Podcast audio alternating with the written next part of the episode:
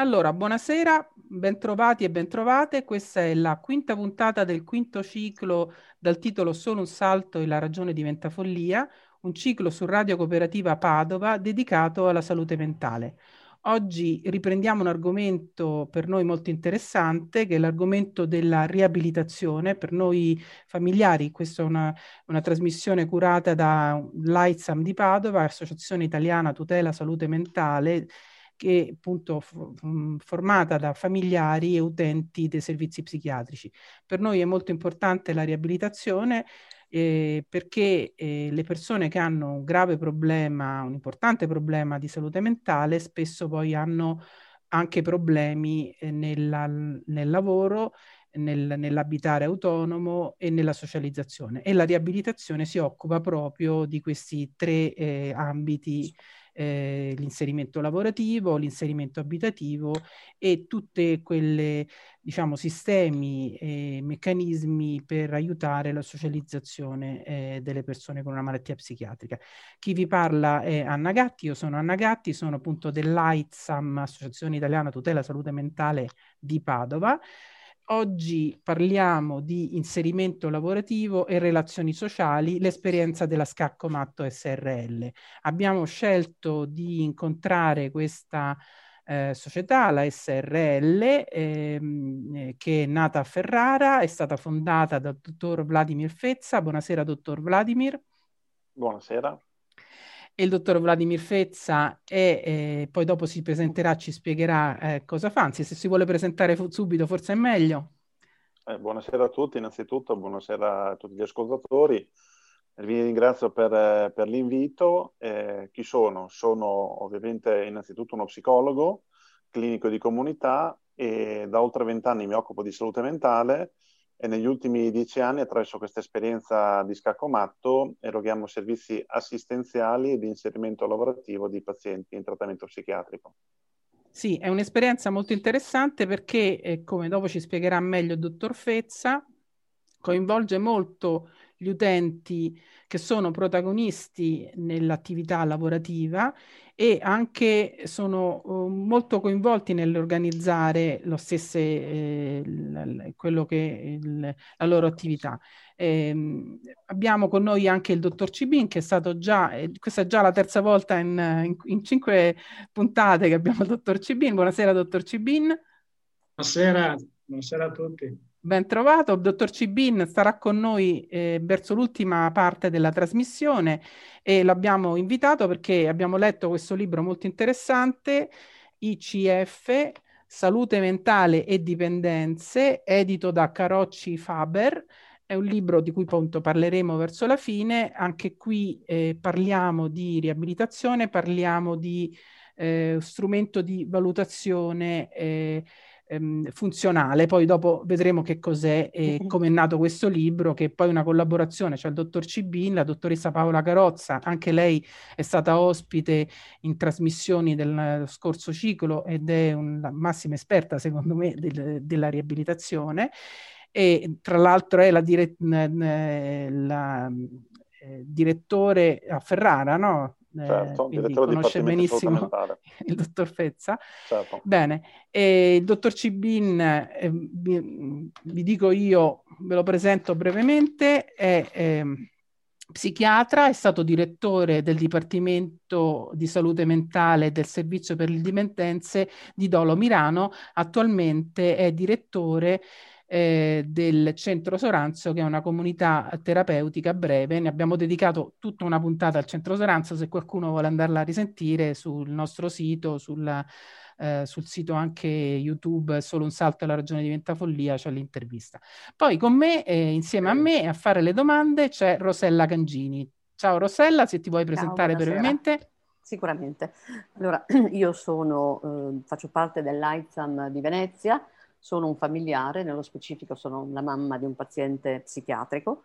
Eh, da un paio d'anni eh, faccio parte di questa associazione e l'occasione di farne parte eh, è nata mh, mm, quando il Dipartimento di Salute Mentale ha organizzato per noi familiari degli incontri psicoeducativi eh, che eh, diciamo, hanno posto a noi genitori eh, una scelta che era quella di cambiare il nostro modo di porci rispetto alla malattia dei nostri familiari, rispetto alle proposte dei servizi, quindi abbiamo deciso eh, di entrare in campo eh, per collaborare ritenendoci anche noi insomma di fatto delle risorse. Ecco.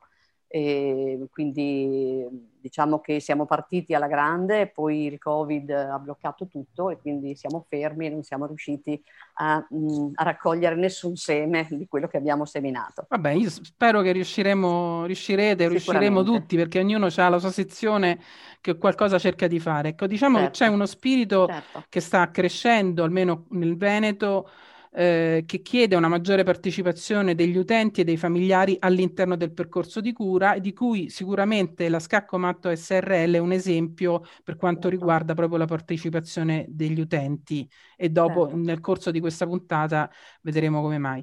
Volevi cominciare certo. te a fare le domande, sì, sì, esatto. Rossella? Sì, eh, io volevo ehm, eh, partire dalla considerazione che eh, io mi sono incontrata con genitori, ci sentiamo anche con altri membri di altre associazioni, eccetera, e ci rendiamo conto che eh, c'è la necessità di seguire ehm, dei percorsi, dei progetti che crescono un po' qua, un po' là, di cui però noi invece non ne facciamo parte fondamentalmente.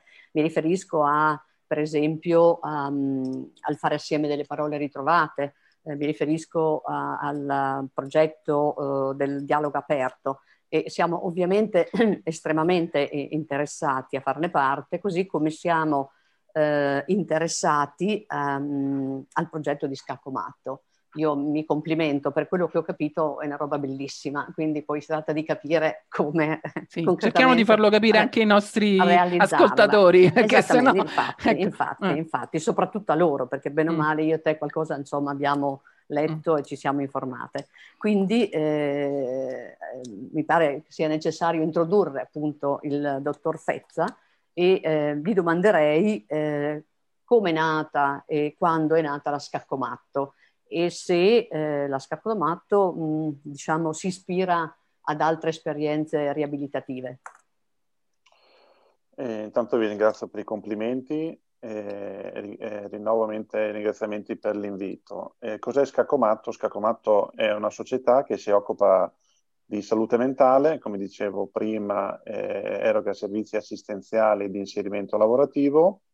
Eh, Scaccomatto nasce dieci anni fa da me. Ero, dieci anni fa ero io da solo con un utente, attualmente questi utenti a distanza di dieci anni sono diventati 170, attualmente a Ferrara serviamo oltre 170 utenti in trattamento psichiatrico e ehm, da, a chi ci ispiriamo? Eh, mi ispiro, perché l'idea nasce da me dieci anni fa, a tutto un percorso di esperienze e di studi che ho fatto, sono laureato in psicologia, ho fatto esperienze nelle comunità terapeutiche, ho fatto tanto volontariato nell'associazione di volontariato di familiari e di utenti, ho fatto esperienza all'interno del servizio pubblico e, e attraverso questa esperienza è nata questa idea. Un'idea che nasce dai bisogni, bisogni che definirei primari adesso, che sono essere, eh, avere l'assistenza di base, quindi avere dell'assistenza domiciliare, che sembrerà quasi banale, ma che poche aziende erogano, servizi assistenziali domiciliari, e, mi, e intendo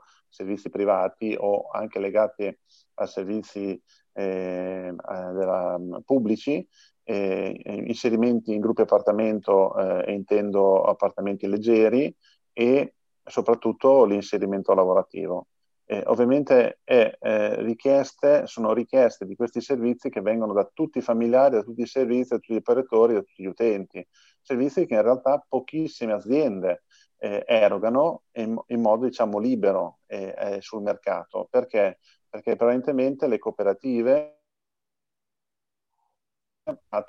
eh, erano principalmente ehm, servizi strutturati eh, molto complessi ma strutturati e tendenzialmente questi microservizi territoriali eh, vengono da pochissime aziende eh, erogate, spesso questi utenti ne hanno bisogno.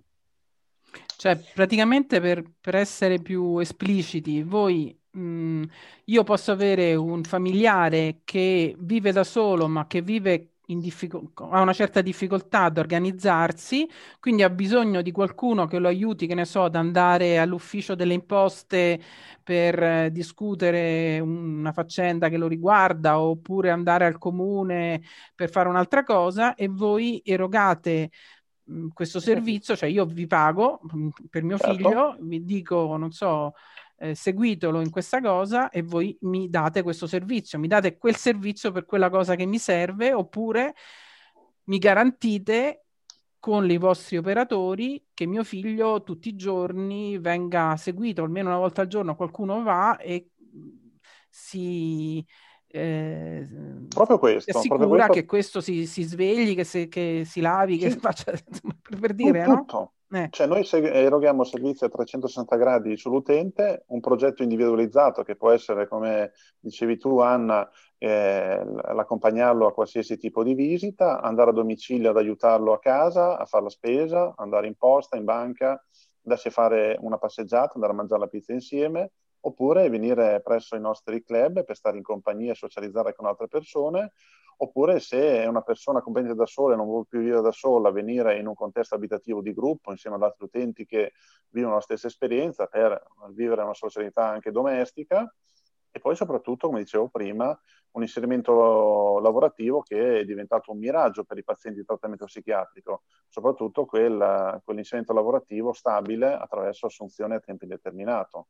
Attualmente la Scaccomatto il suo 75% dei dipendenti sono utenti, quindi siamo riusciti a creare qualcosa di davvero virtuoso che permette ai tanti utenti che accedono al nostro servizio di avere uno sbocco lavorativo vero e proprio.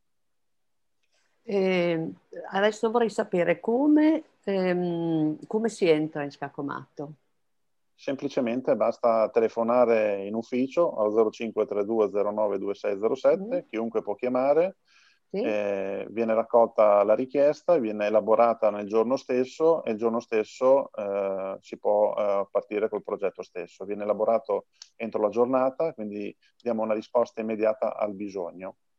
Cioè, tu stavi domandando, scusa Rossella, stai domandando come si entra a, di, a socio della, a dipendenza della no, SRL? No, no, no, come si entra, eh, diciamo, um, all'interno della Scaccomato come fruitore, insomma. Ah. Così, come fruitore del chiamare, servizio. Come utente, insomma. Come utente, certo. Basta chiamare il numero che dicevo poc'anzi oppure contattarci sulla pagina Facebook, abbiamo tantissime diciamo, persone che ci seguono quotidianamente, basta cliccare sulla pagina di Facebook di Scaccomato SRL, lì poi mh, mm, si può mandare un messaggio, tendenzialmente rispondo io e quindi raccolgo immediatamente la richiesta, la elaboriamo in giornata e diamo la risposta in giornata. Quindi faccio un esempio, un utente ci chiama perché domani deve andare a fare una visita medica e non ha nessuno che l'accompagni perché magari il padre che doveva accompagnarlo si è ammalato, eh, magari ha febbre, e noi il giorno dopo abbiamo già arrivato il servizio. Oppure questa persona non ha un tetto sopra la testa, come è capitato ultimamente, soprattutto queste cose capitano purtroppo d'inverno, e quindi abbiamo sempre dei posti liberi per le persone che magari si ritrovano magari a casa e per inadempienze, che magari spesso capitano a questi utenti, magari non hanno pagato le bollette, si ritrovano a casa in casa al freddo, quindi immediatamente eh, diciamo eh, al ragazzo che lo andremo a prendere immediatamente, che si prepara la sua valigia e che lo passiamo a prendere e ha il suo posto caldo, il suo pasto caldo eh, a tutti questi utenti. Tutto questo con una risposta immediata, ecco, non dobbiamo la... aspettare. Forse la cosa che volevo sottolineare che tu hai detto prima e che è molto interessante è che voi siete più elastici rispetto a una soluzione invece più strutturata che è quella delle cooperative, nella quale tu entri in comunità terapeutica, c'è tutta una trafila, c'è, c'è tutta una, diciamo, una complessità anche eh, di risposta e c'è una maggiore rigidità, diciamo, sì, se ho capito con, bene. Con questo non voglio fare assolutamente nessuna critica, eh, voglio semplicemente dire che quello è un altro sistema che negli ultimi anni è stato molto, si è molto investito su quel sistema, ma di fatto è un sistema molto rigido, con grande, fatto di grande competenza ovviamente, però nel momento in cui devi inserire un utente attraverso questi percorsi c'è una valutazione che, che dura anche qualche, qualche, settimana, se non qualche mese, perché la valutazione deve essere fatta, di, deve essere congrua, deve essere, deve, bisogna valutare se sono risorse economiche, è tutto un processo che porta all'inserimento, ma poi di fatto sono inserimenti a, lung- a medio e lungo termine. Tendenzialmente invece Scaccomatto eh, puoi utilizzare questi se- nostri servizi una sorta anche di mordi e fuggi, nel senso che ho bisogno di quel bisogno oggi, domani non ne ho più bisogno, no, non hai più bisogno. Cioè non, non è che noi eh, costringiamo poi il paziente a stare con noi a vita, utilizza il servizio di cui ha bisogno fino al momento in cui ne ha proprio bisogno. Poi basta, arrivederci, fino alla prossima volta. Certo, Quindi questo... non c'è nessun obbligo di iscriversi no. alla scatomatto, no. insomma. No. Ok viene concordato il, il, costo del servizio, eh, non so, il costo del trasporto o dell'accompagnamento, andare a fare la spesa una volta alla settimana insieme perché non ci riesco ad andare da solo, so, sono 50 euro al mese, tutti i mesi ti fatturiamo quel servizio che diventa standardizzato secondo il tuo bisogno. Non hai più bisogno perché hai magari eh, la zia che ti va a fare la spesa e non hai più bisogno di noi, si interrompe immediatamente, non abbiamo bisogno di avere preavvisi di nessun tipo. Certo. Oppure per fare un altro esempio, per essere concreti, se io ho un figlio eh, che vive normalmente con me, io voglio fare una vacanza, però voglio essere tranquilla di lasciarlo con qualcuno che, che in qualche modo lo segua, voi sareste una soluzione molto semplice perché io sì, pago il vostro semplice. servizio eccetera. Anche, anche, per due settimane, oppure dal 15 al 20, oppure dal 10 al, a una settimana, anche tre giorni. Abbiamo degli utenti che fanno delle, le definiscono loro stessi vacanze di sollievo dove si allontanano temporaneamente dalle famiglie perché magari si vive una situazione di frizione all'interno della famiglia, si certo. fanno gli utenti le vacanze da noi perché non riescono più a stare in famiglia e quindi si fanno una o due settimane o alcuni di loro ne abbiamo in carico in questo momento, si fa il fine settimana da noi e quindi viene a stare con noi il weekend, sta con noi, sta in compagnia in un contesto socializzante insieme ad altri utenti e si, si, alleggerisce non solo l'utente ma anche il sistema famiglia. Anche la famiglia. Scusi, Semmai bisognerebbe capire come mai stanno meglio da voi che in famiglia, questa sarebbe un'altra cosa da, da Non ci bastoniamo ancora anche stasera. No, dicevo, quindi eh, questo servizio che voi fornite è legato al territorio di residenza? Beh, voglio dire, uno no. che viene da Canicati, voglio dire, eh, può venire, può, può venire può del venire, servizio Sì, può venire da noi. È ovvio che chi viene da lontano tendenzialmente dovrà anche prendere il pacchetto abitativo certo. e quindi certo. coloro che vengono da lontano abbiamo, riceviamo utenti da tutta Italia, adesso ne stiamo inserendo alcuni proprio da fuori e in mm. questa settimana proprio abbiamo due inserimenti abitativi che vengono proprio da altre regioni. Mm. Le famiglie hanno deciso di farsi carico del, del costo del, del, servizio i ragazzi arriveranno in questi appartamenti e intraprenderanno questo percorso di scaccomato che è fatto di residenzialità leggera dove l'utente eh, ha questo appartamento insieme ad altre persone, noi facciamo un percorso per migliorare le sue competenze residue della gestione domestica della casa, e, e, avviarlo ovviamente per coloro che hanno le competenze residue al mondo del lavoro attraverso un percorso prima in tirocinio formativo e poi per alcuni di loro ovviamente per i più competenti anche a una vera e propria assunzione. Ma cosa il... intende per residenzialità leggera? Residenzialità leggera vuol dire che è quel sistema di appartamenti in cui molti pazienti eh, hanno necessità anche di solo poche ore di assistenza. Spesso noi pensiamo il paziente come sempre il paziente quello grave che ha bisogno di H24 di assistenza, spesso invece la maggior parte degli utenti hanno bisogno di pochissime ore di fatto. Quindi la famiglia che dice lo affido a voi, questo paziente non vuole essere accudito 24 ore, vuole avere anche la sua libertà, avere l'autonomia e quindi creare autonomia a questi utenti significa anche limitare le ore di assistenza, perché se no li cronicizziamo tutti, quindi limitare ove possibile ovviamente la riduzione dell'assistenza e quindi abbiamo degli appartamenti in cui l'operatore eh, va in appartamento e sta con i ragazzi solo un'ora oppure tre ore al giorno.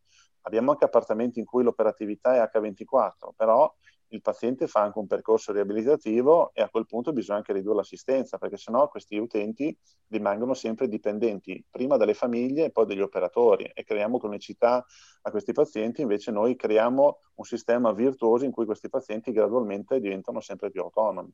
E sono pazienti che soffrono di patologie lievi, No, anche, anche, gravi, adesso che ci siamo strutturati a Ferrara, ci sono anche patologie complesse, ovviamente eh, nel momento in cui decidiamo insieme eh, un percorso, diciamo, eh, evolutivo, riabilitativo. È ovvio che eh, se parliamo di pazienti che hanno bisogno di assistenza a vita perché delle, eh, sono compromessi dal punto di vista anche magari cognitivo, non è la struttura che fa per lui, però se è un paziente in fase evolutiva che ha dei margini di miglioramento, riusciamo a gestire anche pazienti complessi oggi, ci vogliono degli anni, attraverso un percorso di appartamento sì leggero ma con copertura H24 dove comunque il paziente è seguito 24 ore e fa un percorso riabilitativo.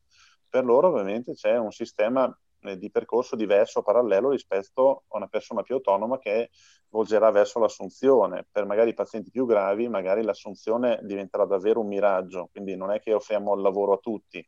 Certo, eh, certo. Per alcuni più gravi li riusciamo ad assistere che diventano a quel punto gli utenti, diciamo, solo assistiti in questo caso, eh, ma ci permette di creare posti di lavoro per gli altri utenti che assisteranno i pazienti più gravi. Ok. Sì, mh, quindi praticamente da quello che ho capito i vostri, forni- i vostri clienti sono sia dei privati, cioè le famiglie che chiedono una, un aiuto, un'assistenza, che riconoscono la difficoltà e che riconoscono anche la validità del vostro servizio, che i servizi pubblici. Che tipo di rapporto c'è con il servizio pubblico?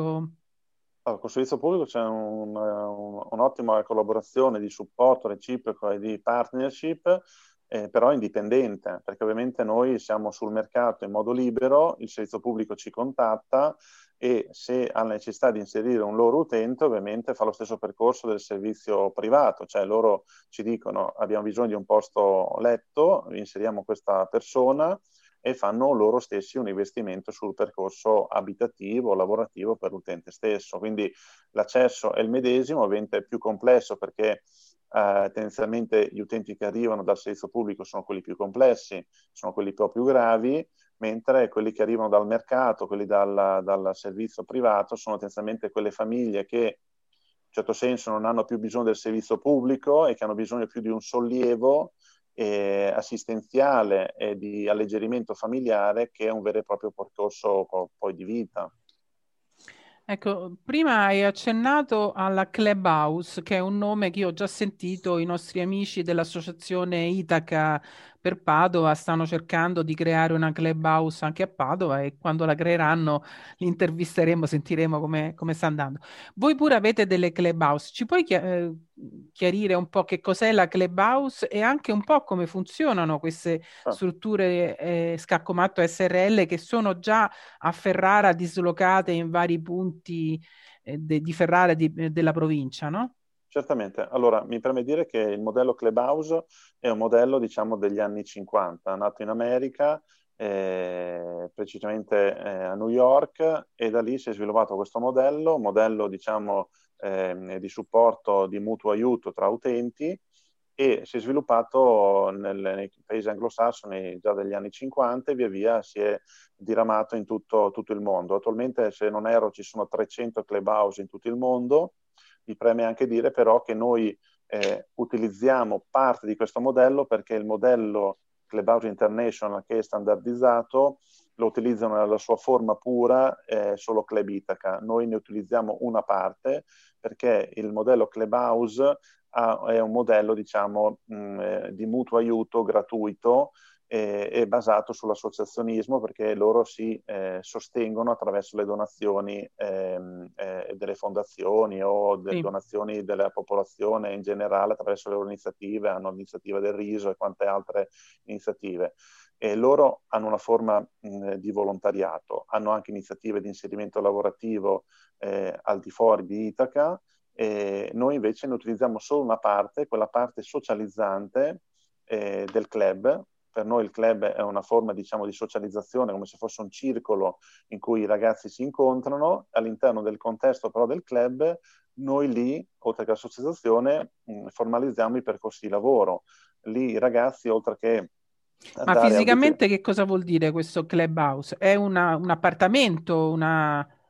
Un luogo, un luogo, un luogo fisico, sì, insomma. Fisico, tendenzialmente per noi i nostri club hanno una dimensione di circa 150 metri quadri, tendenzialmente sono al piano terra tutti i nostri, devono essere in centro paese e devono essere mh, tendenzialmente vecchi, diciamo, vecchi inteso non perché vecchi, ma perché come forma, eh, tipo delle tavole vecchie, tavole calde, in cui c'erano magari attività commerciali come una tavola calda, una vecchia pizzeria, un bar, perché noi abbiamo bisogno sia della sala, eh, diciamo, ristoro in cui mangiano, che la parte della cucina, la preparazione del pasto. Quindi eh, si fa, sono proprio eh, strutturate molto bene queste vecchie attività commerciali che magari sono in disuso, noi ah, le rileviamo. Quindi voi rilevate una vecchia pizzeria e la trasformate in club? In, club, in un club. club. All'inter- all'interno prepariamo il pasto, ovviamente pasti che preparano gli utenti, questi club devono essere al centro del paese perché la nascita del nostro modello scaccomato deve essere collocato al centro, quando dico centro è centro come è in centro la chiesa del paese.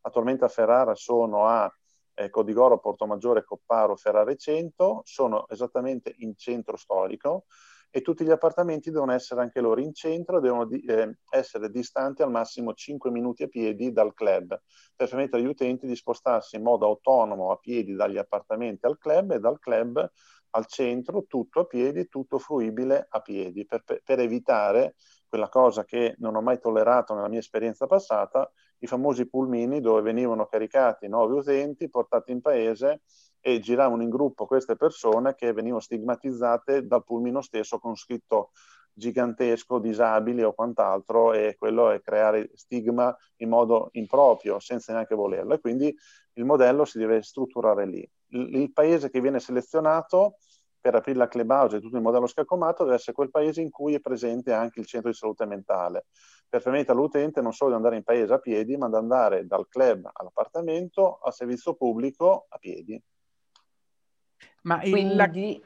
Scusa. Scusa, Anna, vai, vai. No, voglio dire, voglio dire, la clubhouse è comunque un luogo in cui le persone si incontrano per fare cosa? Per, per, per parlare, per, per socializzare per socializzare. socializzare, stare insieme, giocare a carte, fare delle attività ludiche, il club diventa un punto di ritrovo, come veniva utilizzato un, un, un, tempo il bar, quando io ero un po' più, più giovane, una ventina d'anni fa, in cui andavo al bar per socializzare, il club è utilizzato nello stesso modo. I ragazzi si incontrano, prendono il caffè insieme, poi escono, vanno a farsi una passeggiata, vanno in banca, in posta, a prendere sigarette, diventa un luogo di ritrovo. All'interno di questo luogo di ritrovo però consumano anche i pasti, quindi il pranzo e la cena, chi eh, produce il pranzo e la cena sono gli stessi utenti che sono stati assunti a Specatomatto e queste persone eh, producono questi pasti, eh, vanno a fare la spesa, tutte le persone che lavorano per gli altri utenti sono stipendiati e fanno attività di lavoro. ovviamente tutto questo meccanismo all'interno del club di socializzazione è anche una, una, un, un, un, lavoro, quindi devono anche lavorare per farli socializzare questi utenti, quindi chi li accompagna, chi fa i gruppi, chi li porta a mangiare la pizza insieme sono altri utenti, uh, anche in questo caso assunti e stipendiati. Va bene, Ma, riprendi... Eh, Scusa, fa- dove, faccio... dove, no, volevo soltanto sapere dove prendono le risorse economiche per sostenere un progetto così importante. Ecco, allora scusate, su questa domanda eh, faccio Fermiamo. la prima pausa perché okay. l'aspetto diciamo dell'organizzazione economica, dei costi, okay. eh, anche del, della struttura, che è una struttura SRL, che è un po' un'eccezione rispetto mm. alle strutture che normalmente noi vediamo, perché il privato sociale sono quasi sempre cooperative, insomma. Certo, Quest- certo. Tutte queste questioni le rimando a dopo e anche vorrei approfondire okay. meglio il discorso dell'inserimento lavorativo, certo. che cosa consiste e come viene. Quindi facciamo una prima pausa, grazie. Allora, Riprendiamo, riprendiamo la trasmissione. Siamo qui con il dottor Vladimir Fezza e poi parleremo anche col dottor Mauro Cibin del libro che è stato pubblicato da poco. Col dottor Vladimir Fezza stiamo parlando di un'esperienza molto interessante, la Scacco Matto SRL che è un'esperienza di inserimento lavorativo, di socializzazione attraverso una struttura che è abbastanza articolata, che noi stiamo cercando un po' di spiegare eh, abbiamo parlato un po' della clubhouse, volevo un po' capire eh, questa clubhouse che un, in genere sono delle, eh, appunto dei, dei, dei, locali che vengono presi in affitto, comprati penso in affitto, in affitto, in affitto, affitto, che sono dei vecchi ristoranti che vengono organizzati per far incontrare le persone con disagio psichiatrico, sono situati, come abbiamo già detto, al centro del paese, nel paese dove c'è il centro di salute mentale, in modo tale che sono raggiungibili a piedi in genere dalle abitazioni eh, delle persone, delle persone che hanno un disagio psichiatrico, servono per far incontrare le persone. Le persone che, che lavorano all'interno di queste clubhouse sono in genere anche utenti eh, che mh, si organizzano, quindi eh, adesso volevo capire appunto eh, chi, eh, eh chi, frequenta le clubhouse ehm, e che rapporto c'è col territorio in cui queste clubhouse sono, sono operative. Allora, all'interno del club, eh, il club è frequentato prevalentemente da utenti, eh, quasi nella sua totalità sono utenti in trattamento psichiatrico, l'età varia dai 18 ai 65 anni, tendenzialmente gli utenti più giovani che frequentano il club lo utilizzano come punto di ritrovo e poi fanno le loro attività anche all'esterno del club e tendenzialmente le persone più stabili all'interno del club sono le persone un pochino più avanti nell'età e quindi sulla fascia 50, 45, 50, 65 anni, dove utilizzano il club, io direi proprio veramente come un circolo, come un vecchio bar in cui si incontrano, stanno lì, prendono il caffè, fanno due chiacchiere, guardano la tv, ci fanno una partita a carte, socializzano e all'interno del club hanno tutti i servizi, quindi mangiano, pranzano, fanno la merenda, ovviamente hanno la possibilità di spostarsi per coloro che hanno quell'appartamento dal club, andare a farsi riposino a casa oppure a casa propria, sempre lì in paese, utilizzare il club a porte aperte eh, nessuno degli utenti è obbligato a rispettare degli orari di nessun tipo, il club è aperto dalle sette e mezza del mattino fino alle sette e mezza di sera, uno può accedere in qualsiasi momento e uscire in qualsiasi momento, la porta è sempre aperta. L'unico orario che chiediamo di rispettare è solo per la preparazione poi del pasto, si mangia eh, a mezzogiorno e alle 18.30, eh, loro sanno che c'è il pasto caldo, se arrivano più tardi il pasto viene comunque tenuto, eh, però ovviamente hanno tutto eh, il desiderio, tutto il desiderio di mangiare sempre in compagnia. Sì, mi dicevi anche che c'è un incontro anche con le persone del posto, che ci sono anche le persone, poi gli anziani del, alcuni anziani che vengono, certe volte vengono al club, no? Sì, sono anziani che hanno incontrato ovviamente negli altri, nei bar, dove magari vanno a giocare loro stessi, magari a carta, vanno a prendere il caffè. Questi anziani incuriositi da questa, da questa attività ogni tanto ci vengono a trovare, eh, soprattutto quegli anziani che magari sono da soli e gradiscono passare il mangiare un pasto caldo in compagnia di altre persone, quegli poveri anziani purtroppo che mi dispiace tantissimo, che magari sono a casa da soli, non hanno più nessun parente, vengono a trovarci spesso e mangiano semplicemente un pasto insieme, scambiano due parole e lasciano tendenzialmente, eh, portano un, un, dolce, una torta la mangiano in compagnia. E spesso vengono a mangiare all'interno del club eh, per far visita spesso i familiari di alcuni utenti che sono in visita, rimangono a pranzo, tendenzialmente quando arrivano i familiari è sempre festa perché magari portano un dolce, una torta, si scambia due parole, i familiari sono ben integrati nel sistema perché passano a far visita ai vari parenti e, e sono diventati loro stessi parte integrante della famiglia Scaccomatto perché di fatto vengono a trovarci e vanno direttamente al club a trovare il suo familiare. Posso fare una domanda? Allora, Scaccomatto non è soltanto Clubhouse, perché Scaccomatto è anche gruppo appartamento, no? Certo. Eh, voi avete, mi pare di capire, cinque realtà nel Ferrarese e in sì. tutte e cinque queste realtà avete sia la Clubhouse sia i gruppi appartamento? Certamente, il modello Scagomatto eh. è strutturato con una clubhouse al centro che ne fa da perno e tutti intorno ci sono gli appartamenti e dal club partono non solo per andare negli appartamenti gli operatori, ma anche per fare i servizi domiciliari non solo nei nostri appartamenti, ma anche a domicilio degli utenti che vivono ancora a casa loro. Questo stesso modello è stato replicato a Ferrara cinque volte, stesso, in questi cinque comuni che dicevo prima, che sono Portomaggiore, Codigoro, Copparo, Ferrara e Cento, perché all'interno di questi comuni c'è il centro di salute mentale. Da poco abbiamo replicato questo stesso modello anche al di fuori di Ferrara e quindi è nata la prima esperienza in franchising a San Donato Milanese, sempre sullo stesso modello. A Milano hanno appena aperto la prima clubhouse e nei prossimi mesi aprirà il primo appartamento. Attualmente a Ferrara gli appartamenti residenzialità leggera, come viene definita, ehm, sono in totale 20 per circa 60 posti letto. Sì, mi sembra che volevi anche avere dei chiarimenti su quelli che sono i costi poi della... Sì, beh, se lo vogliamo mm. introdurre adesso, eh, mi pare che appunto eh, minimamente, insomma, eh, ci si domandi, no? Come una struttura, come, come un progetto come questo, su mm, come è finanziato, su che cosa si regge, dove trova sì, il denaro, insomma, perché poi di vil denaro bisogna anche parlare ogni tanto. Eh, certo, no, abbiamo detto appunto che il A differenza della Clubhouse di Itaca che io avevo, che conoscevo di nome, che invece è su dei soci che lavorano eh, in forma volontaria, ma le, i costi della struttura sono pagati dalle erogazioni che vengono raccolte mh, in varie occasioni. La mm-hmm. eh, Clubhouse eh, di, eh, di Scaccomatto invece è un servizio a pagamento.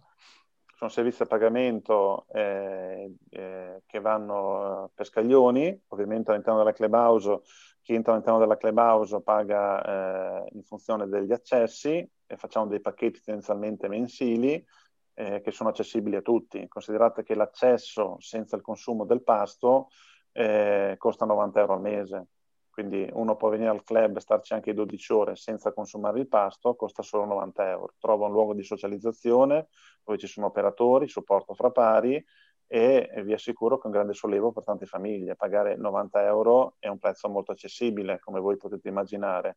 Venire lì, stare anche solo qualche ora, raramente gli utenti stanno lì 12 ore ovviamente, ma avere questo sollievo per le famiglie che magari, come dicevate prima, vado a fare la spesa, lascio lì il mio fam- familiare che sta con voi, vado a fare la spesa, vado a fare una visita, parlo dei familiari, lascio lì un attimo mio figlio che viene ovviamente eh, seguito, accudito, sta in compagnia, 90 euro sono, sono nulla. E poi si sale di poco, se cominci a consumare due pasti, massimo tre pasti alla settimana, il prezzo sale a 190 e anche lì uno dice eh, non, sono, non bastano neanche i soldi per fare la spesa, per andare a mangiare tre volte fuori, pasto ovviamente completo parliamo, e poi se uno vuole stare anche più giorni, quindi parliamo già di 5-6 giorni alla settimana, eh, spende 290, quindi va a crescere. Poi se voglio esagerare, che voglio stare lì, lì tutto il tempo, mangiare sia pranzo che cena, star lì, il massimo è 390. Costi ovviamente che ognuno di noi, se vive da solo, sa benissimo che gli bastano giusto per fare la spesa e mangiare a casa propria. Lì invece trova un pasto caldo, qualcuno che lo prepara, accudimento, accompagnamento magari a fare delle, delle visite, stare in compagnia, persone che eh, portano una socializzazione, alcuni di loro ovviamente può spendersi e può ambire a un inserimento lavorativo perché chi viene all'interno delle clubhouse viene anche osservato. E quindi se coloro, alcuni di loro hanno delle competenze residue eh, noi gli facciamo la proposta di essere inserito dal punto di vista lavorativo. Quindi magari un utente arriva a noi con l'idea di spendere perché ha bisogno di servizi e poi magari dopo un anno si ritrova che invece che pagargli questi servizi noi paghiamo a lui lo stipendio. Quindi in funzione di queste cose si creano delle opportunità reciproche. Sì, e le risorse sono queste, insomma, cioè voi, il vostro progetto si sostiene eh, sulla base di quello che eh, diciamo eh, recuperate eh, dando questo servizio a chi eh, afferisce alla, alla Clubhouse.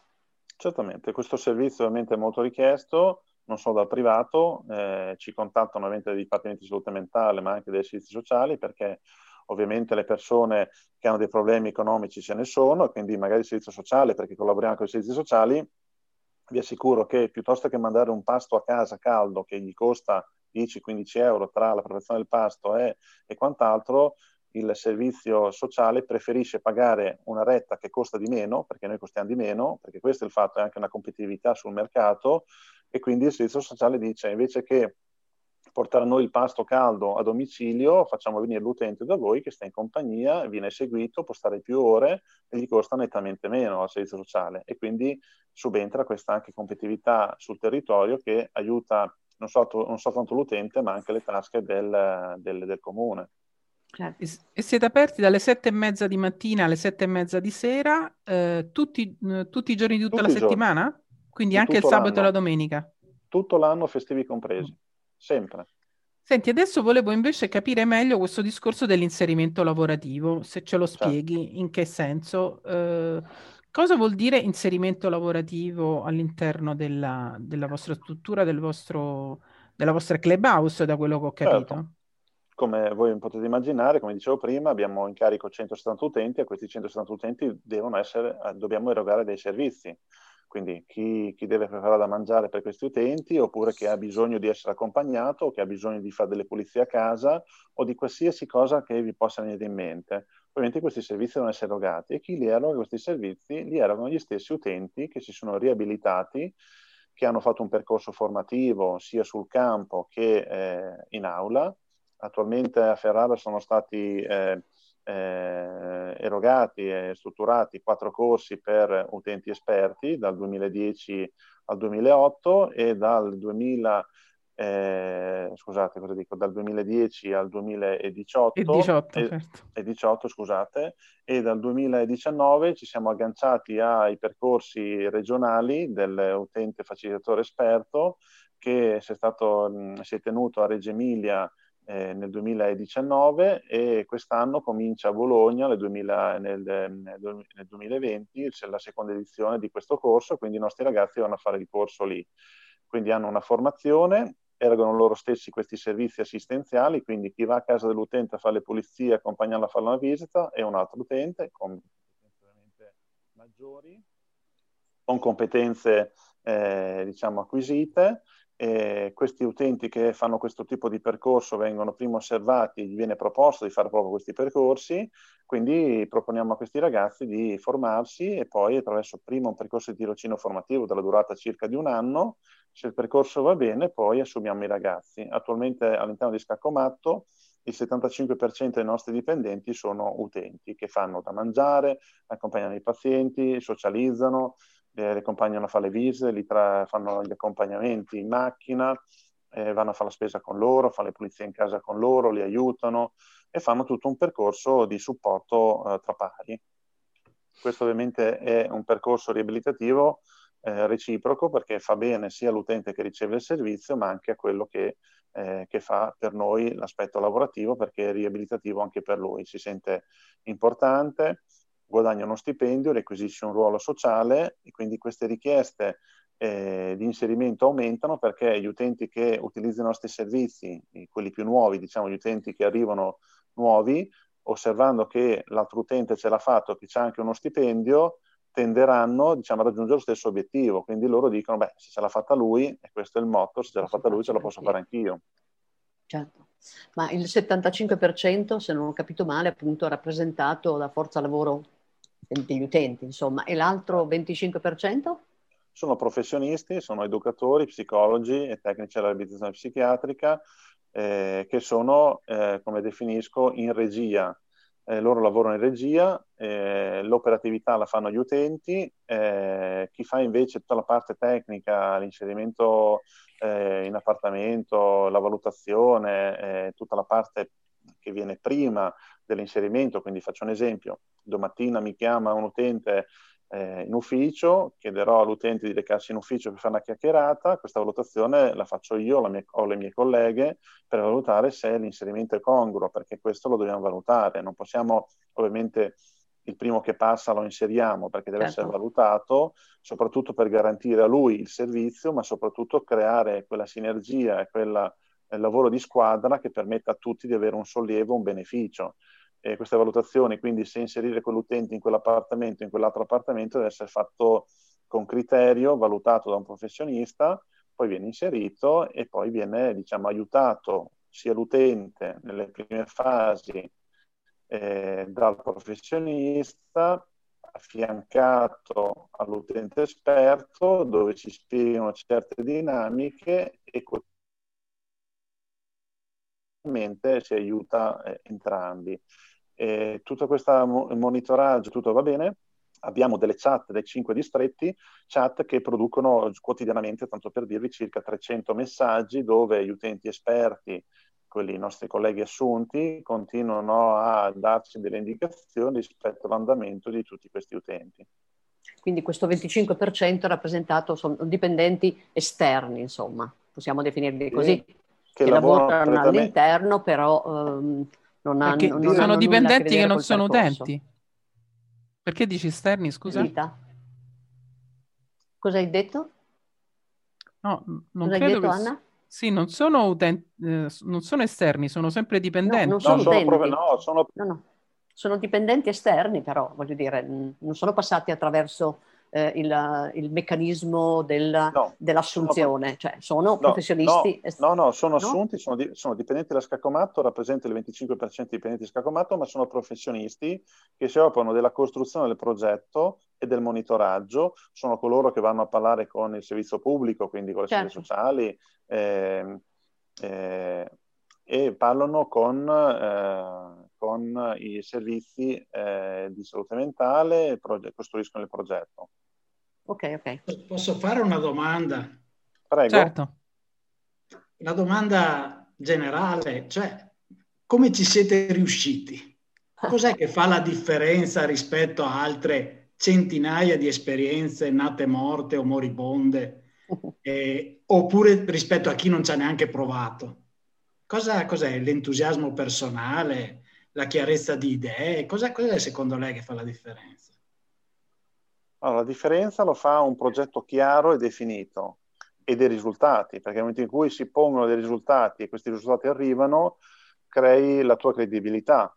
Scacomato oggi c'è una credibilità sul territorio molto importante. L'utente che arriva da noi arriva già con le idee chiare, si è andato a vedere già il sito internet, eh, Facebook, ha visto delle dirette, viene lì e dice io voglio questo perché ho provato tante volte a fare dei percorsi e sono stati magari fallimentari, oppure semplicemente perché il nostro sistema ha creato una sorta di famiglia allargata dove l'accudimento viene da un altro utente e c'è una, una, sorta di umanità che davvero supera ogni limite. E I ragazzi tra di loro eh, si aiutano molto, sono molto empatici e hanno una tolleranza maggiore di un operatore qualificato. Questo, eh, questo ne sono consapevole. Eh, hanno una tolleranza anche maggiore della mia che ci lavoro quotidianamente con loro. Cioè hanno una tolleranza alla frustrazione perché hanno vissuto loro stessi sulla propria pelle i ricoveri, il malessere e si aiutano continuamente. Hanno una disponibilità sempre, continua. Gli chiedi un bisogno e loro ci sono. L'utente magari quello più in ansia, il nuovo arrivato, viene eh, aiutato, accudito, e inserito in un meccanismo che porta dei risultati. Il risultato, il ruolo sociale che hanno acquisito questi operatori, utenti esperti, è eh, un successo. Eh, si, rinascono di fatto e vedere questi utenti rinati ed erano magari qualche anno prima ricoverati insieme ad altri utenti diventano un modello di riferimento. Loro stessi diventano eh, a, de- eh, a coloro che devo ambire per diventare e per riabilitarmi. Ok. Sì, a me viene da fare un'altra domanda invece che riguarda il ruolo dei familiari, no? Perché noi come familiari, io spesso ci parliamo con Rossella, dico sarei molto meglio, molto più brava a seguire tuo figlio piuttosto che il mio, nel senso che vedo chiaramente che c'è un rapporto che non si riesce a costruire, che per varie ragioni, per delle ragioni che adesso io non riesco nemmeno più a, a, analizzare sì, ad analizzare, semplicemente c'è una cosa. Ecco, volevo capire se questa cosa voi riuscite a farla anche con i familiari, se riuscite a cambiare anche questa relazione, che spesso è una relazione sbagliata, sono delle ottime persone, ottime madri, ottimi padri, ottimi, insomma, che, quello che accettabili. possono essere accettabili, che però diventano veramente eh, ingombranti. Eh, ingombranti, terribili. E incapaci a gestire. E volevo sapere anche su questo se c'era una riflessione, perché mi sembra che, che il successo sugli utenti voi lo avete, lo avete raggiunto e lo avete raggiunto anche grazie, come stavi dicendo. Que- eh. Anche grazie al lavoro che abbiamo fatto con i familiari, cioè nel momento in cui un familiare vede che il lavoro viene svolto correttamente e ci sono i risultati, anche lo stesso lo stesso familiare si rasserena, quindi diventa anche più eh, malleabile. Quindi nel momento in cui il familiare si, si, fida, ma soprattutto ha la possibilità di venire a metterci il naso, perché questo eh, n- non è scontato. Spesso magari i familiari in alcune strutture viene tenuto fuori, molto spesso alcuni familiari non varcano neanche la porta della comunità per andare a fare visita al paziente. Da noi le porte, ripeto, sono aperte. Ovviamente comunicandolo, dicendo ragazzi vi faccio visita, cercando di rispettare gli spazi altrui e cercando di portare festa, nel senso che si arriva lì, si fa una festa, si festeggia il compleanno tutti insieme, il familiare viene coinvolto. Nel momento in cui si coinvolge il familiare diventa anche più semplice per noi il, il lavoro con il proprio eh, figlio, zio, cugino. Questo ovviamente però non deve mai ehm, oltrepassare un limite, cioè quello di essere troppo pressanti soprattutto per i genitori molto ansiosi che magari incominciano a far visite tutti i giorni. Quello ovviamente bisogna dargli anche un po' uno stop per far capire poi a loro che quello non porta certamente benessere al proprio familiare, perché il familiare viene lì a fare un percorso magari anche per allontanarsi un attimino da familiari troppo pressanti. E da lì però bisogna fare un lavoro, quindi io faccio degli incontri in ufficio, cerco di fare un lavoro anche di informazione a questi utenti, eh, a questi familiari, scusate, eh, per dare anche loro un po' di strumenti per gestire al meglio, diciamo, questa loro pressione che hanno e questo senso di frustrazione, di vergogna e di fallimento che vedono nei loro figli. Sì, mm, non so se Rossella no, avevi delle domande sì, da fare. Sì. Io volevo fare una domanda a riguardo del, del gruppo appartamento.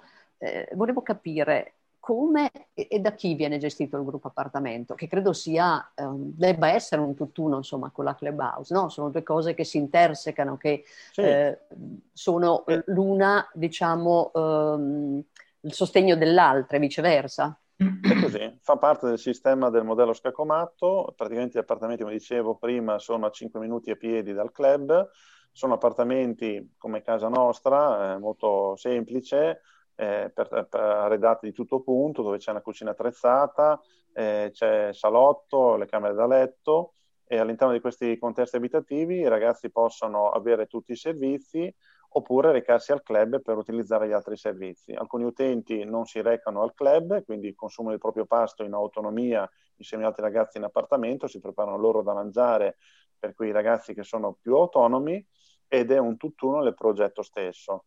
Il progetto riabilitativo però abitativo ha una scadenza, cioè i ragazzi che entrano, perché ovviamente noi contrastiamo eh, continuamente eh, la cronicità, di cui un paziente arriva da noi che eh, finisce in H24 dopo un post ricovero eh, deve fare un percorso riabilitativo e poi, e poi scalare un appartamento a media e bassa intensità con minore assistenza, fino ad arrivare, per coloro che riescono, ovviamente all'uscita del nostro percorso, magari attraverso o una casa dell'ente popolare o tornare a casa in modo autonomo e frequentare il club da casa. Questo per evitare di cronicizzare il paziente, magari anche più giovane, e costringerlo a stare con noi a vita. Questo, questo certo. cerchiamo di contrastarlo il più possibile. Ma c'è un tempo massimo quindi di soggiorno in un gruppo appartamento? No, non abbiamo un massimo, però noi stessi ci rendiamo conto che dopo eh, un percorso che tendenzialmente mediamente dura tre anni, il paziente deve aver fatto un percorso da un post ricovero e deve essere portato alla fuoriuscita del gruppo appartamento e avere già un posto di lavoro fisso a tempo indeterminato. Questa mm. è la tempistica di un percorso evitativo che abbiamo notato standard che noi facciamo. Molti però purtroppo, soprattutto le persone più anziane, parlo degli utenti cinquantenni, quelli purtroppo si fermano su una media intensità e, e lì da lì non, non, si muovono più perché dopo un po' l'età passano 50, 52, 55 anni e a quel punto si fa un lavoro soprattutto sull'assistenza e sull'aiuto alle autonomie per mantenere più autonomie possibile fino all'ingresso poi purtroppo successivo in una casa di riposo quando raggiunge i 65-67 anni. E, e, quali sono i costi per vivere in un gruppo appartamento? Allora, i costi in un, un, gruppo appartamento a bassa intensità dove l'assistenza è molto bassa, parliamo di 1200 euro mese, mentre se andiamo verso l'alta assistenza, quindi copertura H24, parliamo di circa 1600 euro al mese. Costi ovviamente sempre che sono a, a metà, forse anche di meno, di alcune realtà territoriali gestite di appartamenti dove i costi sono certamente il doppio. Da noi i costi sono sempre molto bassi perché il nostro interesse è quello di permettere a tutti i familiari di accedere a questi servizi. Benissimo. Allora, dove siamo arrivati adesso? Noi abbiamo una lista di domande. Abbiamo una lista di domande. abbiamo anche Forse... fatto salti vari, insomma.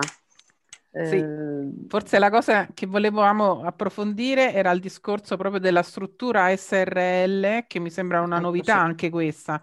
Abbiamo detto, sì, una prima una cosa importante è la partecipazione proprio come forza lavoro, 75% di quelli che erogano i servizi ad altri utenti sono degli ex utenti e questa è una caratteristica importante, mentre l'altro 25% da quello che ho capito svolge una funzione, come hai detto te, di regia, regia. cioè di coordinamento, sì. di selezione anche sì. delle persone. Ecco, sulla selezione delle persone, ma chi viene selezionato per entrare in questo in questa che poi eh, anche molte testimonianze definiscono una famiglia, anche tu prima hai detto un po' in questo clima molto di solidarietà, di effettività. Eh, quali sono i criteri, perché c'è una selezione comunque che viene operata, e quali sono i criteri? Sono criteri legati al tipo di patologia che, di cui no. soffrono? No, e allora quali? La, la, l'unico criterio è, è, una compliance farmacologica, quindi il paziente che accede ai nostri servizi deve assumere una terapia se prescritta da un medico psichiatra, deve essere seguito da un medico psichiatra, che sia servizio pubblico o privato deve essere seguito. Noi non, non accettiamo pazienti in contrasto con eh, la psichiatria, quindi non arrivano a noi pazienti che decidono di smettere di prendere i farmaci, non arrivano a noi, dobbiamo avere una buona eh, forza e compliance farmacologica, ovviamente eh, in accordo con il suo medico psichiatra. Eh, deve essere il paziente a volere questo percorso, tendenzialmente eh, a volte può capitare che arriva il familiare a dire eh, prendimi mio figlio, no, è il paziente che aderisce al progetto, glielo raccontiamo, se il paziente il figlio, cugino, quello che è, decide di aderire al progetto, allora a quel punto si parte. Se l'utente dice non mi interessa perché qui mi obbligano a venire qua, non si parte neanche. Quindi ci deve essere una volontà dell'utente e ci deve essere una compliance farmacologica e seguito da uno psichiatra eh, per aderire al progetto. Queste sono le uniche caratteristiche. Ho capito. Va bene, allora adesso penso che è il momento per fare un'altra piccola pausa e riprendiamo tra poco dopo lo stacco musicale. Grazie. Grazie. Aspettate, lo so. Ok. Va bene, allora riprende eh, l'ultima parte del quinto ciclo, della quinta trasmissione del quinto ciclo dal titolo Solo un salto e la ragione diventa follia. Oggi parliamo dell'esperienza di inserimento lavorativo e anche di relazioni sociali e di abitazione, quindi della riabilitazione in generale nel campo lavorativo, eh, abitativo e di socializzazione che è stata portata avanti da Scacco Matto SRL di Ferrara, un'esperienza molto interessante. Abbiamo detto, ripetiamo, che quello che noi consideriamo veramente notevole è eh, la quantità anche di utenti che sono coinvolti nel lavoro all'interno di questa SRL. È un SRL. Allora, la prima domanda che volevo fare al dottor Fezza in questa ultima parte è come mai avete creato una SRL e non, non avete invece eh, creato una cooperativa come spesso ci succede nel, nel eh, nell'ambito del sociale, il privato sociale è molto, molto diffusa come, come struttura. Certamente, il, il, l'idea è, ovviamente è quella di eh, spingere al massimo questa esperienza e lo strumento migliore per spingere un franchising è proprio eh, una forma SRL, ovviamente perché necessitano di finanziamenti e di esposizioni bancarie molto importanti. Eh, io sono l'amministratore unico, quindi unico socio di questa impresa e, e, bisogna spingersi. Ho fatto tantissime firme in banca, sono esposto dal punto di vista finanziario pesantemente, ma per portare avanti questa esperienza bisogna avere anche coraggio, ma soprattutto eh, non solo eh, dal punto di vista riabilitativo, ma anche imprenditoriale. La eh, scelta di un SRL è in funzione di questo le nostre affiliate, le nostre due affiliate in questo momento, che una è di Milano, è un'impresa sociale, e quindi sul piano operativo la struttura di impresa sociale SRL o cooperativa funziona benissimo, e a Ferrara è appena nata, dopo un percorso di, di crescita, una cooperativa, la Scaccomato Società Cooperativa di Ferrara, che mh, eroga servizi, eh, che eroga in questo momento i nostri eh, servizi io gradualmente, ma questo nel mio percorso uh, futuro, era quello di sviluppare questo franchising. Attualmente abbiamo in Italia altri 10 tavoli di lavoro in 10 distinte province. Speriamo anche direi nel prossimo semestre di affiliare almeno altre due eh, province eh, formate da altre nuove società che tendenzialmente sicuramente saranno in forma di impresa sociale o cooperativa sociale perché si prestano ai servizi socioassistenziali. Eh, in questo caso stiamo parlando di un franchising, quindi di una struttura che deve gestire tutte queste realtà a distanza e la forma SRL è la più idonea. Ah, ho capito. Quindi lei ha creato un SRL, per, tu hai creato un SRL per, mh, diciamo, riuscire poi a replicare questo modello, che è un modello che ha funzionato, che sta funzionando molto bene a Ferrara, sì. e, e, però poi quelle, le nuove realtà che si stanno creando sono cooperative, sono sì. realtà cooperative. Mm. O sociali, imprese sociali che comunque sono autonome nella gestione dei servizi sui loro territori queste cooperative, queste imprese sociali che si, si, costituiscono sono tendenzialmente formate da utenti familiari e operatori che decidono di intraprendere questo percorso, di replicare un modello virtuoso e autonomo dal punto di vista economico-finanziario e sta dando ottimi frutti. A Milano siamo riusciti ad aprire, tendenzialmente il percorso di formazione dura circa sei mesi prima dell'apertura e abbiamo altre due realtà in altri due territori che non dico per scaramanzia, ma no, probabilmente no per, spero per marzo di avere già diciamo, affiliate e pronte per partire.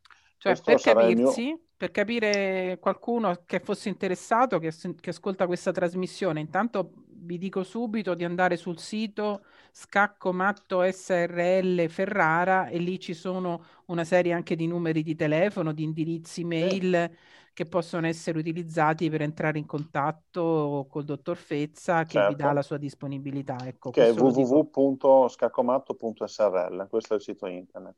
Mm.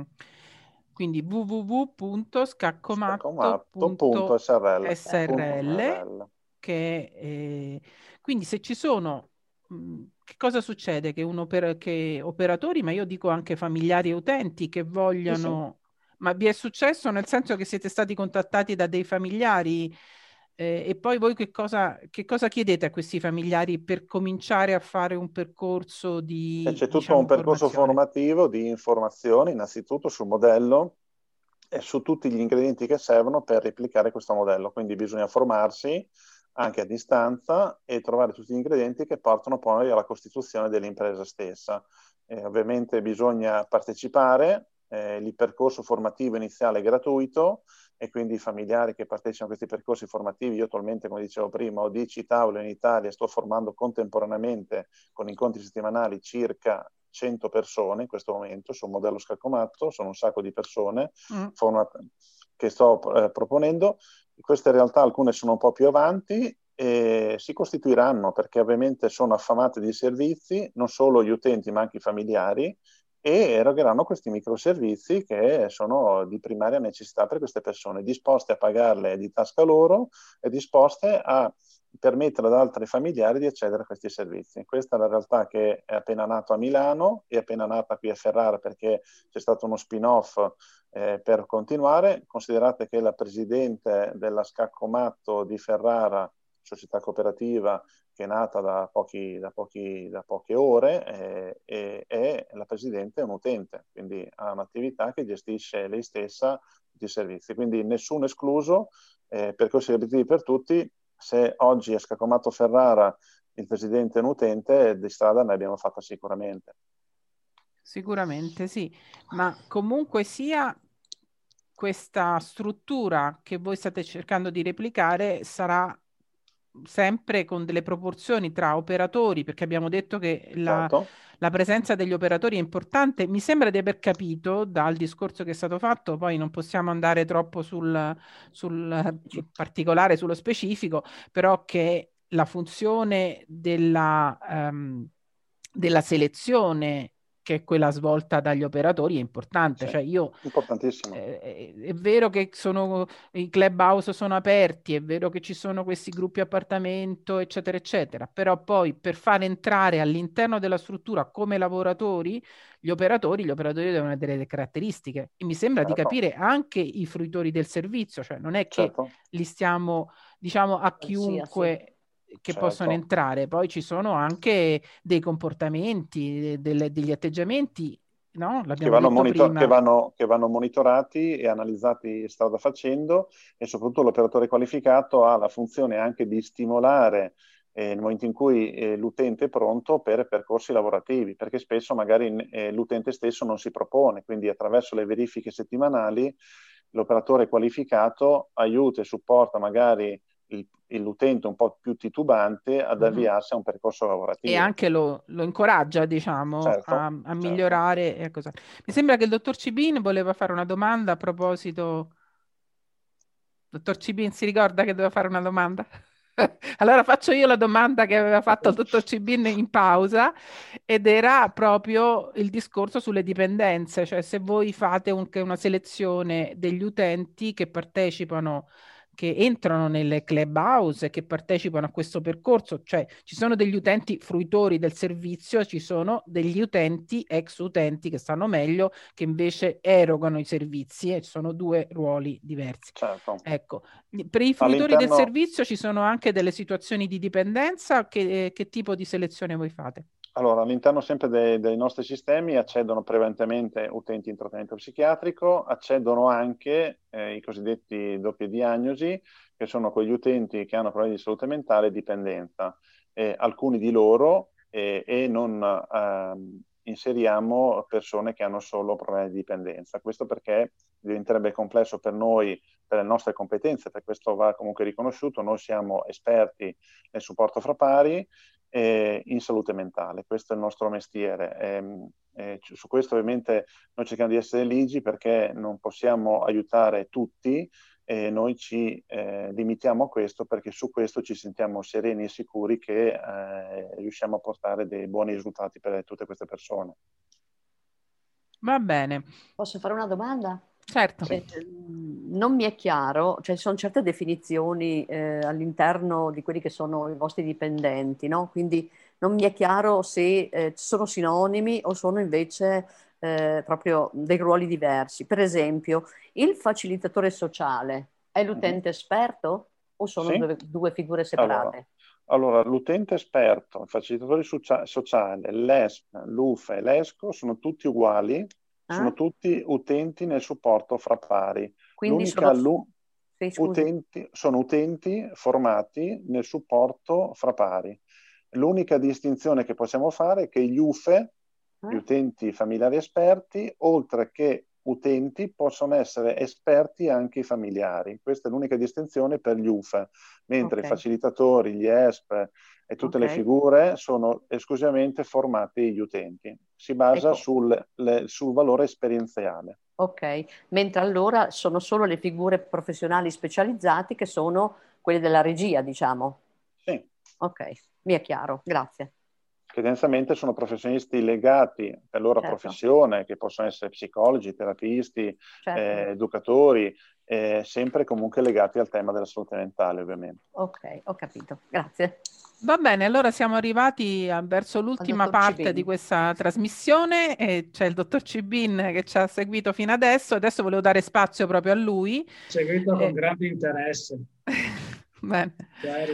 Tra l'altro il libro di cui vi sto parlando, di cui vi voglio parlare, che si intitola ICF Salute mentale e dipendenze, strumenti per la riabilitazione orientata alla recovery. Non so che cosa si riesce a leggere. Si legge. Si, si legge? Sì, sì. Bene, editore Carocci, Faber, ed è a cura appunto del dottor Luciano Pasqualotto, la dottoressa Paola Carozza che è stata già in altre trasmissioni l'anno scorso, abbiamo fatto due trasmissioni con lei e il dottor Mauro Cibin. Allora, la prima domanda che faccio, siccome c'è un acronimo, purtroppo questi acronimi sono una disperazione per chi eh, si avvicina al mondo della salute mentale, ICF. Che cosa si intende per ICF, eh, dottor Cibin?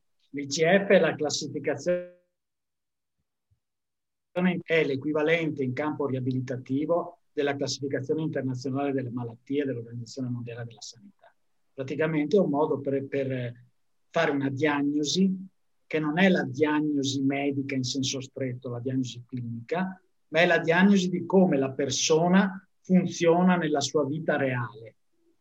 Quindi che va oltre il sintomo, oltre l'aspetto strettamente medico e entra nel funzionamento. Ecco, sì. Il libro, eh, pa- il libro comprende tre parti.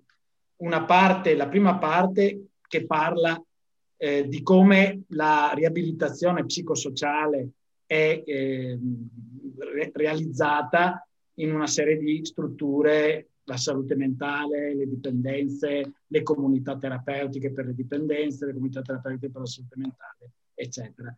La seconda parte eh, riguarda invece questo strumento che si chiama ICF Recovery, che è uno strumento basato sull'ICF, cioè sulla classificazione internazionale del funzionamento, che ha la funzione appunto di valutare il funzionamento nell'ambito delle dipendenze, della salute mentale e, e della cosiddetta doppia diagnosi. Quindi è uno strumento ad ampio raggio. Per fare un esempio, praticamente noi prendiamo una persona, questa persona la guardiamo per come funziona, quindi ci domandiamo, sa farsi il letto, si lava da sola, sa cucinare, può vivere da sola oppure no? E su questa persona, su queste funzionamento della persona costruiamo un progetto che è un progetto esatto. riabilitativo perché questa persona acquisisca al massimo le competenze necessarie. Quindi tutte le... chiediamo anche quale, quale eh, soddisfazione della vita ha questa persona, quali problemi esistenziali ha, quali relazioni sociali, com'è la sua famiglia, cioè è molto ampio se ha dei sintomi, ancora dei sintomi residui o comunque una sintomatologia attiva. Quindi il funzionamento riguarda tutto. Però il di più è quello che diceva lei, cioè riguarda la vita concreta, molto concreta, e la, le capacità nella vita concreta. Ecco, e questo libro, tra l'altro, un'altra cosa interessante che volevo sottolineare, ma dopo faremo proprio una trasmissione tra, qualche, tra un po' di tempo faremo, la devo preparare ancora, una trasmissione proprio su questa metodologia, sull'ICF, che è classificazione internazionale di funzionamento, che funziona con un, cioè che è poi praticamente una serie di domande che vengono poste un questionario multiplo per capire eh, quella persona, per definire quella persona e per poter poi confrontare dalla situazione nel tempo X al tempo dopo dieci mesi di trattamento come esatto. ha funzionato perché un altro eh, tema importante è capire che cosa succede quando io intervengo con un intervento di riabilitativo su quel soggetto che cosa ha portato questo, che cambiamento ha portato, che miglioramento ha, ha portato e come misuro il miglioramento, no? Perché non è un tema, eh, diciamo, da poco.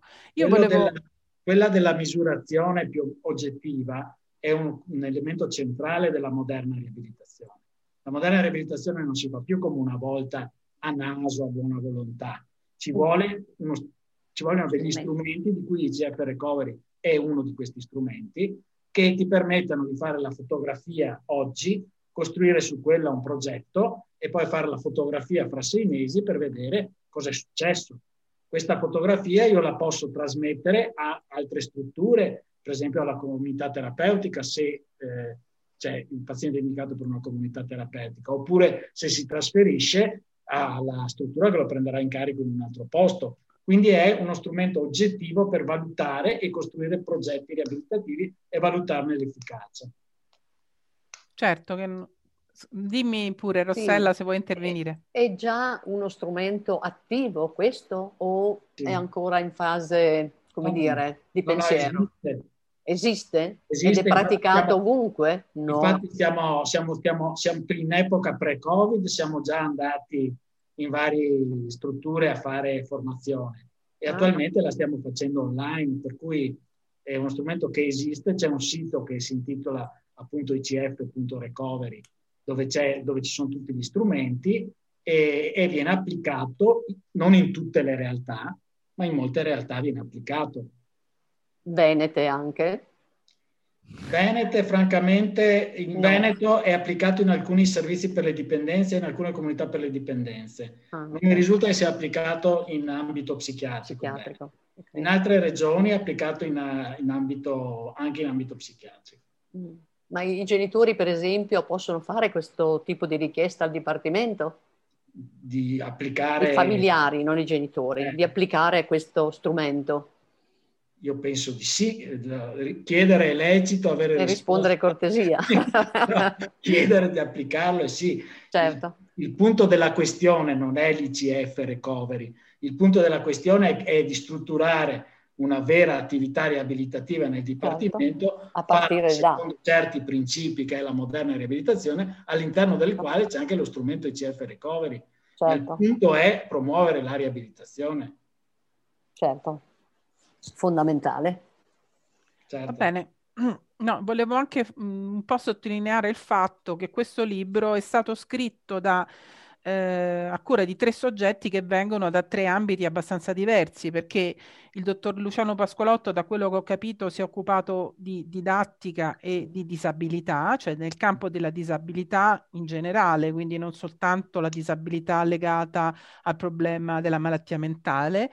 La dottoressa Paola Carozza è un'espertona della, della, riabilitazione, della recovery ed è eh, la direttrice del Dipartimento di Salute Mentale di Ferrara ehm, dove sta appunto il dottor Fezza e il dottor Cibini invece si è occupato per molto tempo, si occupa tuttora perché è direttore di una comunità terapeutica riabilitativa a breve, eh, Centro Soranzo di dipendenze. Quindi sono tre eh, aspetti che sono e, e, e, tre soggetti che si sono incontrati su questo tema che mh, un po' vi ha uniti, no? Mi sembra questo della certo.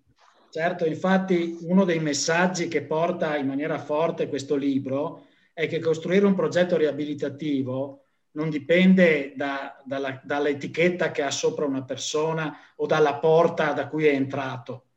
È suo personalizzato e può essere fatto e non vede non barriere se la, l'etichetta dice psichiatria, se l'etichetta dice disabilità o se l'etichetta dice dipendenze. La metodologia, il percorso è analogo. Adesso. Poi ovviamente ci sono delle differenze, ma sono differenze sulle persone, non sul tipo di percorso.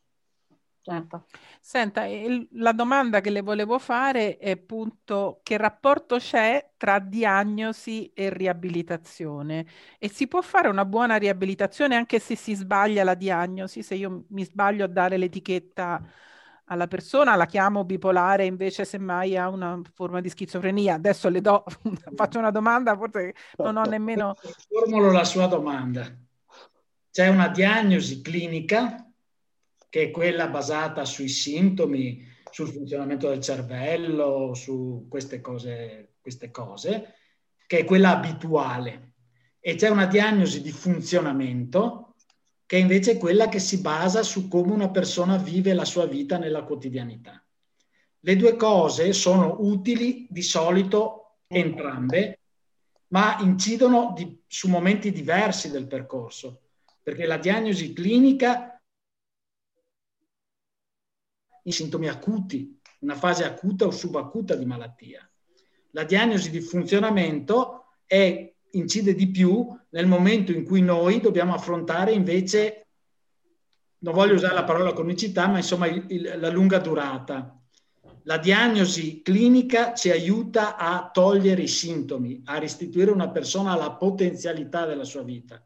La diagnosi di funzionamento ci aiuta a dare qualcosa a quella persona, a rimetterlo in gioco, a rimetterlo nell'ambiente lavorativo, a rimetterlo nell'ambiente sociale. Quindi sono due cose complementari, ma non sono la stessa cosa.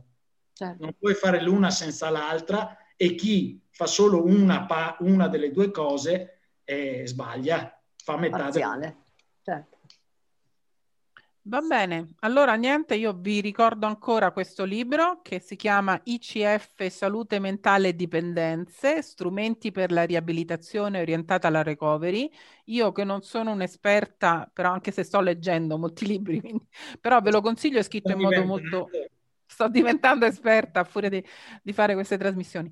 Vi, ve lo consiglio, è un libro molto interessante, eh, sicuramente per gli operatori, sicuramente per eh, i familiari che vogliono ma avere maggiore consapevolezza di quelle che sono le nuove, eh, diciamo, i nuovi, i, i nuovi, percorsi, le nuove vie che si aprono per i nostri congiunti, per aiutarli, per fargli vivere una vita migliore eh, e noi in queste trasmissioni stiamo cercando di dare spazio proprio alle esperienze che funzionano, che ci fa piacere eh, poter dire che esistono, che poi non esistano proprio nel nostro territorio particolare, questo è un, problema che, insomma, che cercheremo di, di affrontare e di risolvere. Ringrazio ancora eh, Rosella per essere stata con noi, con me.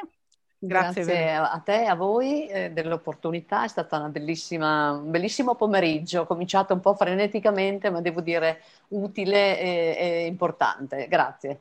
Grazie. grazie arrivederci. Grazie dottor Cibin e grazie a Vladimir Fezza. Io poi metterò sul sito di YouTube e su tutti i, miei collegamenti vari, tutti i riferimenti in modo tale che qualcuno che è interessato eh, possa seguire. Volevo dire che c'è anche su Facebook Scacco Matto SRL che mi pare che abbia 20.000 follower, quindi insomma eh, non, non è male. Certo. E ogni settimana il dottor Fezza in diretta risponde alle domande, mi sembra la domenica o... Oh. Venerdì, venerdì, ah. alle 2. Il venerdì alle 2, allora il venerdì alle 2 collegatevi perché troverete il dottor Fezza che risponde a tutte le domande, a chiunque sì. partecipi, è molto, è molto, disponibile come lo è stato anche adesso. Va bene, vi ringrazio, buona Grazie serata e saluti a tutti e alla prossima, prossima alla trasmissione. Grazie. Grazie. Grazie. Buona serata, ciao.